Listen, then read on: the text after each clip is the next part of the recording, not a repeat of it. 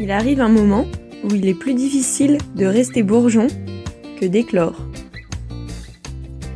Bienvenue dans Lumière paysanne, le podcast qui donne la parole aux femmes qui entreprennent dans le milieu agricole. Nous sommes Julie, Audrey et Juliette, trois amies voyageuses qui se questionnent sur la place de la femme dans l'agriculture de demain. Bonjour à tous. Aujourd'hui, nous retrouvons Marie. Marie est une amie à moi que j'ai rencontrée dans mon école d'ingénieur ISTOM. Elle est aujourd'hui installée depuis 2020, donc ça va faire un an. Euh, installation pendant le confinement avec ses aléas et elle s'est installée avec ses parents dans l'Hérault, dans le village de Mons. Euh, bonjour Marie. Bonjour. Est-ce que pour commencer, tu pourrais nous parler un peu de ton parcours, euh, comment euh, t'en es arrivée à t'installer en tant qu'agricultrice à l'âge de 27 ans. Parfait. Enfin non, l'installation c'était 26. Euh, ben moi, euh, mes parents euh, font de l'agriculture depuis bientôt 20 ans et parisiens à la base, qui sont venus s'installer ici dans l'Hérault et donc j'ai toujours baigné un peu là-dedans depuis un depuis un petit moment quand même. Et déjà à la fin du collège, j'avais envie de de faire de l'agriculture. C'est pour ça que j'ai fait un BTS production horticole euh, juste après le lycée. Et puis après, euh, avec mes envies de sauver le monde, je dis tiens, je vais faire une école d'ingénieur. La fameuse. la fameuse. Et puis en sortant de l'école d'ingénieur, je me suis dit, hmm, est-ce que la meilleure façon de changer le monde, ce serait pas de commencer par chez soi? Du coup, me revoilà. Effectivement. Voilà. Du coup, as, avec l'ISTOM, tu as fait des stages euh, à l'étranger Ouais, tout à fait. Je suis allée en Équateur, euh, au Bénin et au Maroc. Donc, tu as dit que tes parents euh, sont agriculteurs. Est-ce que tu veux bien nous détailler un peu ce qu'ils font?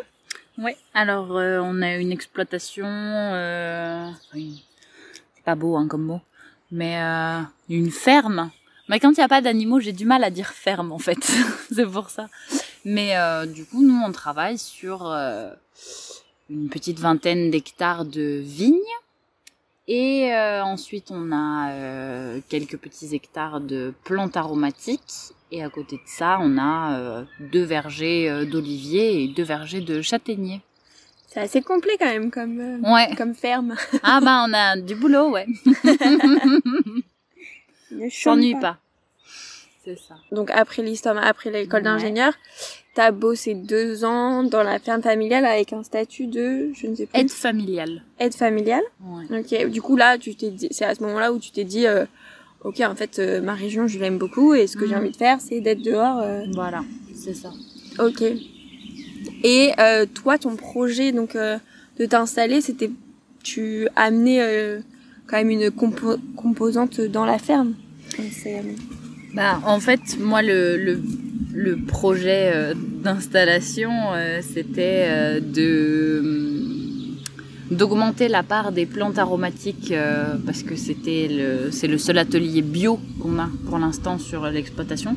Et donc moi le mon projet flou de base c'était de faire en sorte que la ferme devienne bio et d'augmenter aussi les les parcelles de plantes aromatiques et de les diversifier. Voilà. Est-ce que tu aurais des, des conseils pour les gens qui veulent s'installer? Enfin, quelles ont été les, les choses qui t'ont un peu euh, freiné dans ton installation ou les avantages? Alors, euh, pour commencer par les freins, euh, je pense que il faut vraiment réfléchir euh, son projet. Moi, je suis pas très douée avec les chiffres et tout ça, euh, mais vraiment, euh, si on peut euh, se poser et vraiment écrire tout ce qu'on veut faire et réussir à le chiffrer, il faut vraiment faire un business plan finalement. C'est bien, c'est des choses qu'on a appris à faire à l'école, parce que si on se lance sans vraiment réfléchir à côté économique, financier, euh, on peut très vite euh, se prendre des bâtons dans les roues. Au départ, on se dit ah l'agriculture c'est joli, c'est beau, je vais me lancer comme ça. comme une comme une fleur. Et puis en fait, euh, l'administratif nous ramène à la dure réalité. Et donc il faut vraiment bien réfléchir son projet et bien bien le ficeler, j'ai envie de dire, pour que ce soit pas un un gouffre financier, dirons-nous. Parce qu'étonnamment, avant de pouvoir euh, avoir le droit de travailler, il faut payer beaucoup de choses. Ouais.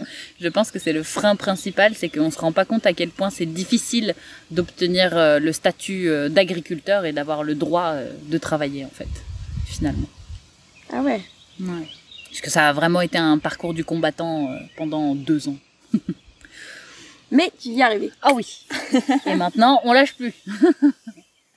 Est-ce que le fait d'avoir été une une femme, ça a, ça a créé des situations euh, plus ou moins avantage, avantageuses euh, dans ce parcours d'installation? Euh, je sais pas parce que j'ai c'était assez atypique. J'ai mis énormément de temps à le faire en fait, comme j'arrivais pas à...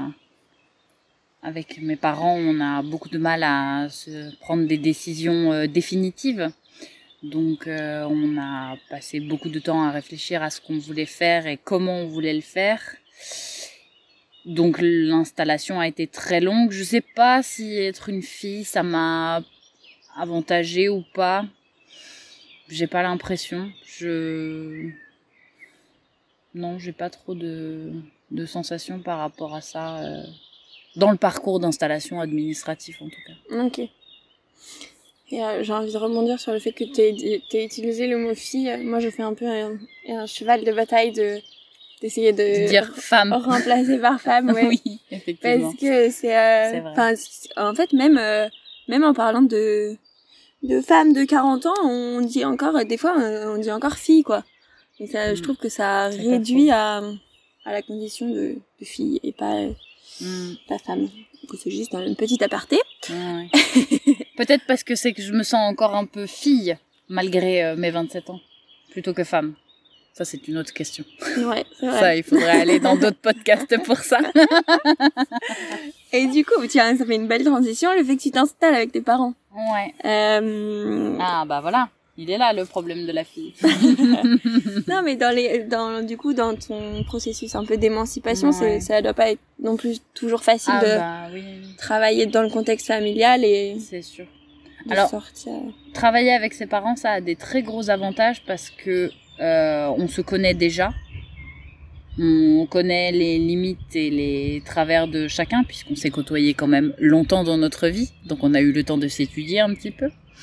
Donc euh, il y a une, euh, capacité euh, d'anticipation, de réaction euh, qui permet de d'essayer de temporiser et de d'être un peu plus à l'écoute on voit un peu mieux les signes avant-coureurs quand il y a potentiellement des problèmes ou que au contraire ça se passe bien.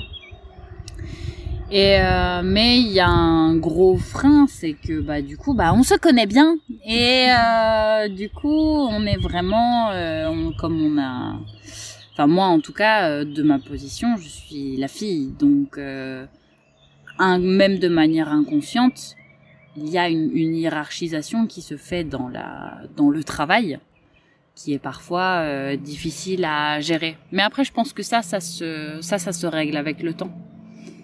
Il faut euh, il faut avoir le temps de se caler, de définir bien le travail de chacun et de de respecter cette euh, ce, ce développement euh, de l'exploitation au travers de chacun à part égale. Et puis le jour où on arrive à, à ça, je pense que travailler avec sa famille, ça devient que du plus. On n'y est pas encore, mais on y travaille. on y travaille beaucoup. Et aujourd'hui, vous vous inscrivez un peu dans une communauté euh, d'agriculteurs. Euh, T'as pris une certaine place. Enfin, tu es à la fois élu municipal et euh, tu fais partie du- d'un groupement. Est-ce que tu veux nous en parler un peu plus? Bah, en fait, j'avais peur en m'installant avec les parents. J'avais un peu peur d'être justement la fille de mes parents, même auprès des autres, euh, des autres euh, acteurs. de la filière. Parce que du coup, au début, quand on commence, c'est toujours compliqué. On appelle, on dit bonjour, c'est Marie. Et puis les gens captent vite fait le nom de famille, mais voient pas trop. Donc on se sent toujours obligé, enfin moi en tout cas, je me sens toujours obligé de rajouter euh, la fille de Patrick. Euh. Alors qu'il faudrait pas. Il faudrait juste que je dise oui, bah de, de, de telle exploitation, machin, euh, de telle, de telle ferme, de telle entreprise. Euh. Mais non, il faut toujours, pour être sûr que les gens comprennent qui je suis, je me sens obligée de rajouter la fille de. Ça c'est ça c'est c'est c'est la chose qui me faisait un peu euh, un peu peur parce que du coup on a l'impression de pareil qu'on va être prise pour pour une enfant euh, qui, est, qui est là avec ses parents euh, et pas compter en tant que personne euh, réfléchissante et décisionnaire à part entière. Et du coup, c'est pour ça que je me suis j'ai décidé de m'investir beaucoup de manière personnelle dans les projets, notamment dans le groupement de plantes aromatiques et aussi au conseil municipal pour c'est pour exacerber mon existence en tant qu'individu euh, individu individuel. Voilà, que je ne sois pas euh, toujours associée à l'image euh, de mes parents euh, dans le, le, paysage social dans lequel nous vivons tous ensemble. C'est chouette, tu prends ouais, tu prends une, une place différente et tu tu te tu te crées ta propre place et ton ton écosystème. Du coup, tu nous as montré tout à l'heure euh, tes chants et euh, le fait que l'immortel, tes chants d'immortel soient euh, magnifiques. Mhm. Qu'est-ce qui te passionne dans ton métier à l'heure actuelle? Qu'est-ce qui me passionne? Bah, déjà de manière générale, d'être dehors. Ça, j'adore. En fait, c'est terrible parce que c'est pas. J'aime le travail, même si c'est dur physiquement et que je sens que je me je, je fatigue mon corps euh, très vite mais c'est vraiment le fait d'être dehors et de, de pouvoir euh, admirer et, et, voir tout ce qu'il y a à côté en fait. Moi j'adore euh, j'adore le fait d'être mon propre patron et de et de travailler dehors parce que si j'ai envie je peux prendre cinq minutes pour pour observer un insecte ou un ou un oiseau qui passe dans le ciel ou regarder les nuages j'ai le temps. Et c'est en fait, je crois que c'est ça que je préfère dans mon travail, c'est que je peux regarder un peu euh, ce qui se passe autour et prendre conscience de, de ce qui m'entoure. Euh. Je trouve que c'est beaucoup plus simple à faire dans un champ d'immortel, le dos cassé en deux, plutôt que euh, assise devant un écran d'ordinateur dans un bureau. Juste pour vous, euh, vous informer que l'immortel est une plante, c'est une plante aromatique. Ouais, c'est une plante aromatique euh, euh, de la famille des Lamiacées, si je ne m'abuse, plante d'origine corse. Qui a la particularité de sentir un peu comme le curry. Exactement. Et ça sent super bon. Est-ce que du coup, tu sens que le fait d'être une femme dans le milieu agricole, ça a un, un impact? Est-ce que euh, il y a des avantages au fait d'être une femme? Est-ce qu'il y a des inconvénients euh, ton quotidien de tous les jours? Ouais. Alors, euh, il y a...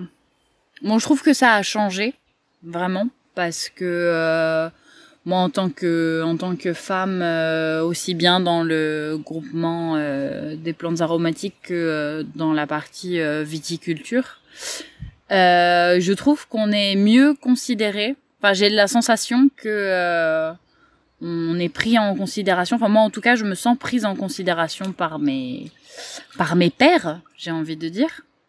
On voit encore comment c'était il y a quelques années puisque euh, bah, on en parlait euh, on retrouve très peu euh, de femmes. Il y a beaucoup de femmes qui sont installées, qui ont le statut d'agricultrice dans notre région, mais euh, ce ne sont pas elles qui font euh, la plupart des travaux dans les vignes ou euh, qui siègent au, conseil d'administration des coopératives, des diverses coopératives et entreprises dans lesquelles travaillent ces agriculteurs.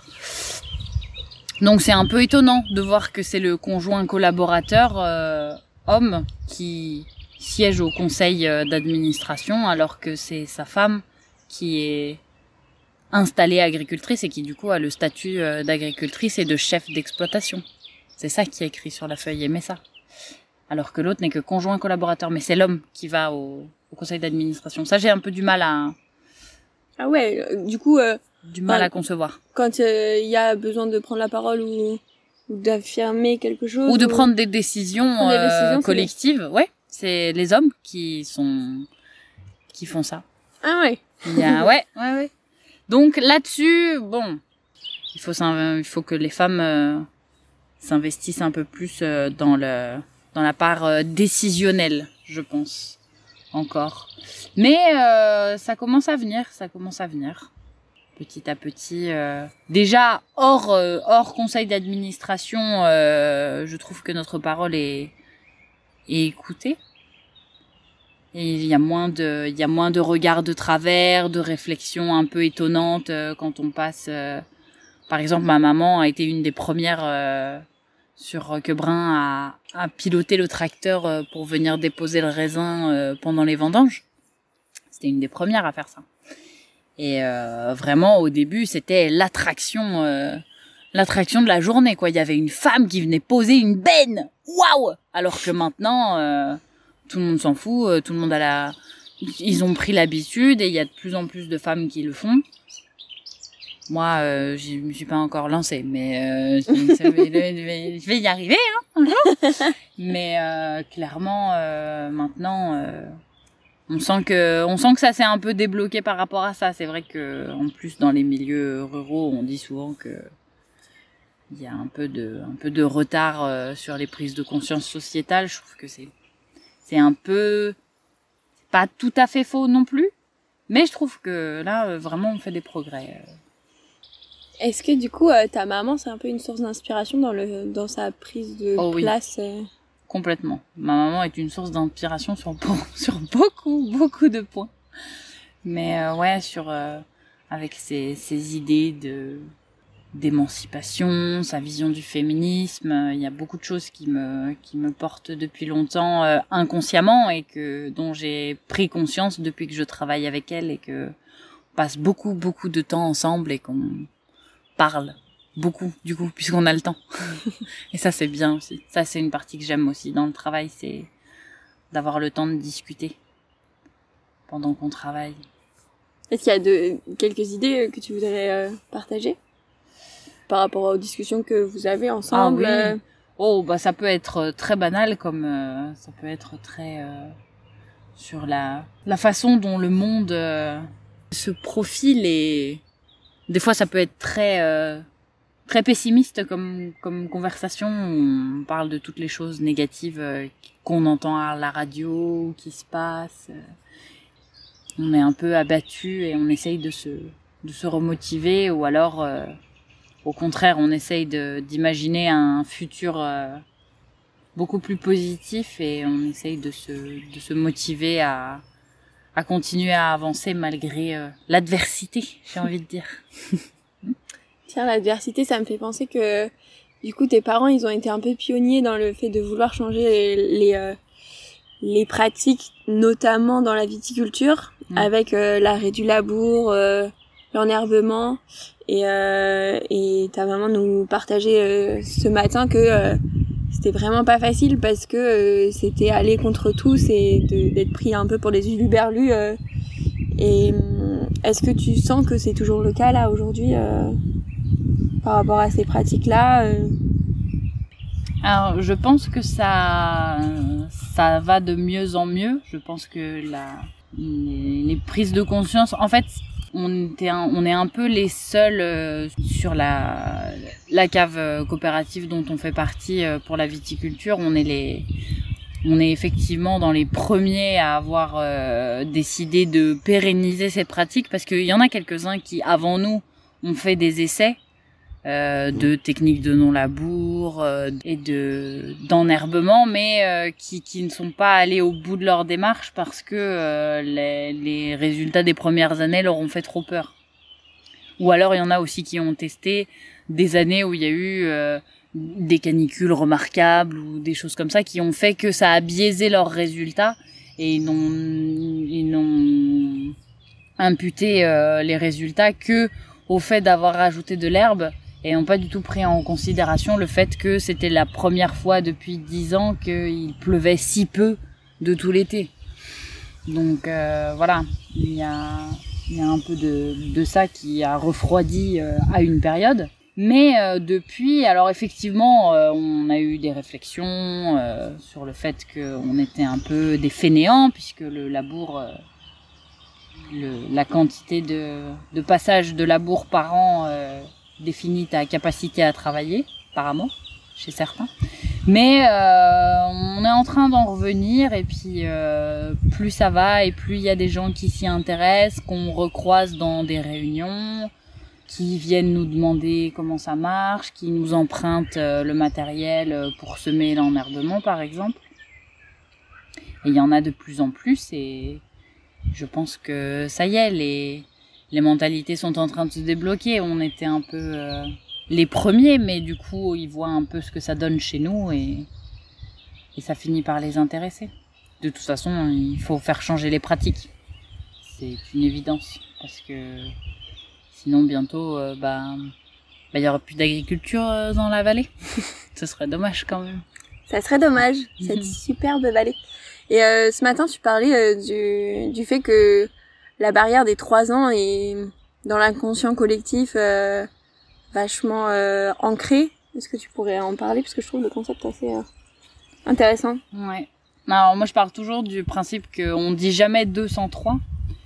Mais du coup, ça vaut pour tout. Ça vaut pour les, les choses négatives, mais les choses positives aussi. Et euh, j'ai toujours la sensation que on est capable de faire trois essais quelque chose, mais au bout de trois essais, si ça marche pas, dans notre, dans notre inconscient, on se dit, bon bah là, vraiment, on a épuisé le modèle. Ça fait trois fois qu'on essaye, ça fait trois fois que ça marche pas, il n'y a aucune raison que ça marche la quatrième. Donc euh, c'est là qu'on c'est là qu'on abandonne euh, c'est là qu'on abandonne les projets généralement au bout du troisième essai. On est passé par ce stade-là euh, avec l'enherbement parce que là ça fait ça fait bientôt cinq ans euh, qu'on pratique l'enherbement euh, dans les vignes et euh, la première année, les résultats, enfin, on voyait que la vigne souffrait un peu de cette de cette concurrence. Puis la deuxième année, un peu moins, mais quand même toujours. Entre la deuxième et la troisième année, on n'a pas eu énormément de de changements. Donc, comme beaucoup de gens, on s'est dit bon, qu'est-ce qu'on fait? C'est la troisième année, on voit pas de, de changement positif euh, vraiment euh, marqué. Qu'est-ce qu'on fait? Est-ce qu'on abandonne? Est-ce qu'on n'abandonne pas?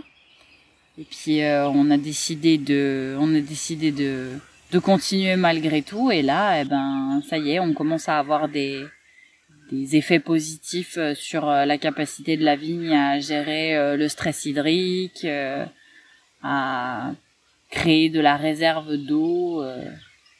Donc ça y est, on, arrive sur les sur les points positifs et on en est euh, quasiment ouais.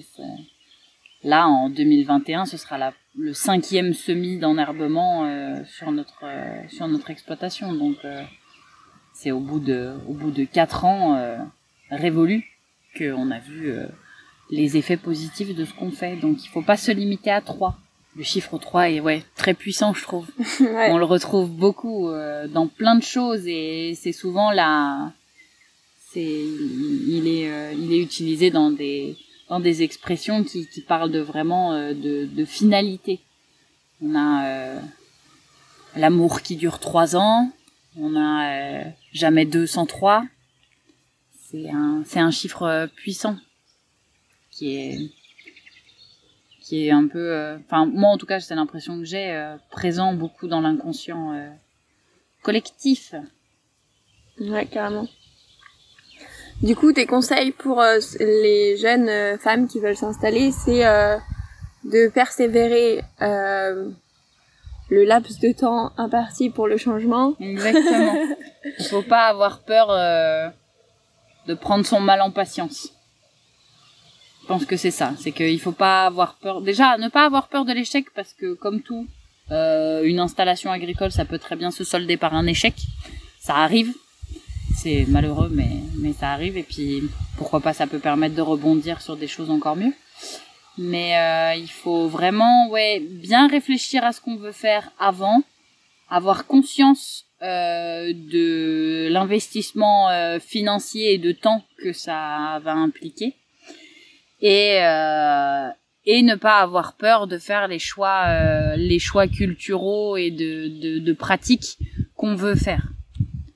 Parce Se faire que confiance, quoi. euh, ouais voilà. Se faire confiance et faire confiance à à notre instinct euh, sur euh, sur les pratiques culturelles. Voilà. Si s'il y a des choses que vous avez pas envie de faire ne les faites pas. S'il y a des choses que vous avez envie d'expérimenter expérimentez-les et puis euh, vous verrez bien ce que ça donne mais il faut euh, ouais vraiment se faire confiance c'est la clé ouais.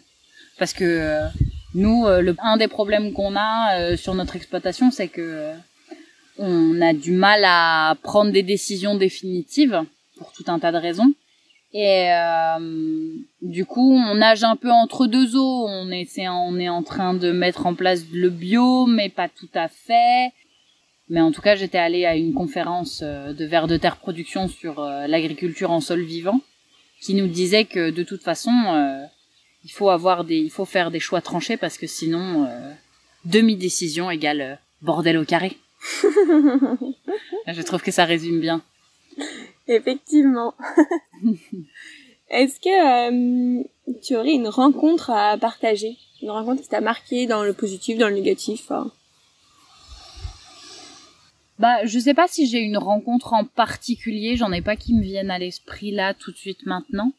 Mais euh, je ouais, toutes toutes ces toutes ces femmes que je que je rencontre dans l'agriculture de plus en plus, même si euh, enfin aussi bien euh, les âgés que les que les jeunes. Euh, je trouve qu'il y a une dynamique féminine euh, dans l'agriculture qui est en train de comme si euh, ça y est on avait on avait pris conscience que ok on fait du job dans l'agriculture et bah du coup il n'y a pas de raison euh, qu'on nous voit pas. Et donc je trouve que les femmes euh, dans l'agriculture se mettent de plus en plus en avant et je trouve ça super parce que euh, effectivement on est là on a notre poids et on participe euh, on participe à l'évolution et au développement de l'agriculture et euh, c'est bien que on se mette un peu sur le devant de la scène parce qu'on y a droit. Et ça c'est ça c'est beau je trouve. Je peux que partager. Cet enthousiasme, c'est chouette ce que tu dis. C'est vrai que on se rend compte là, euh, du coup, à, à- à faire le podcast, que aller à, à la rencontre de des différentes femmes qui font partie du milieu agricole, euh, il y a une diversité, une richesse et et c'est ouais prise de, de position, de place euh, de plus en plus. euh, ouais, c'est chouette. Euh, le podcast s'appelle Lumière paysanne. Qu'est-ce que ça t'inspire? Eh ben déjà quand je l'ai découvert euh, j'ai trouvé ça super. Alors euh, je vais avouer que je n'ai pas euh, je n'ai pas écouté autant de autant d'épisodes que ce que j'aurais aimé euh, pour me pour me sentir légitime pour faire ce podcast à mon tour mais euh, promis je vais me rattraper. Et euh, je trouve que c'est bah c'est c'est bateau hein, ce que je vais dire mais ouais c'est lumineux ça me ça me ça me fait du bien. Je, quand j'en écoute un je j'ai une petite euh, une petite lumière qui s'allume à l'intérieur et qui me dit que j'ai fait le bon choix et que ouais moi aussi j'ai envie de devenir une lumière paysanne. Ah, c'est trop bien. tu es déjà une lumière paysanne. non c'est trop gentil. Est-ce qu'il y a une dernière chose que tu aimerais partager? Euh, venez nous voir dans l'Hérault, c'est vachement bien. On se sent un petit peu seul. Donc euh, surtout n'hésitez pas, on a des jolies montagnes, on a des jolies euh, plantes aromatiques, des jolies vignes qui vont bientôt passer en bio. Donc vraiment, prenez le temps de venir voir notre belle région qui mérite d'avoir du passage et des gens cool qui viennent nous voir. Ça fait plaisir. Tout à fait. bah merci Marie pour ce euh, bol de nature parce que cet épisode a été enregistré à côté de l'Orbe, euh, un cours d'eau, et vous avez certainement dû entendre les petits bruits de nature qui nous entourent. C'est déjà la fin de ce nouvel épisode de Lumière paysanne. Vous venez d'écouter le témoignage de Marie. On espère que ça vous a plu, ce petit tour au soleil du sud. Si vous souhaitez découvrir d'autres témoignages comme celui-ci, abonnez-vous à Lumière Paysanne. Et pour suivre toute l'actualité du podcast, retrouvez-nous sur la page Facebook Lumière Paysanne ou sur notre compte Instagram. N'hésitez pas à nous laisser un message avec vos avis, ça nous motive toujours énormément. On vous donne rendez-vous le 9 juillet pour le prochain épisode. Une discussion avec Marie, cultivatrice de plantes sacrées dans le Gard. Et là vous vous dites, mais toutes les plantes sont sacrées, non? Alors à très vite pour en savoir plus.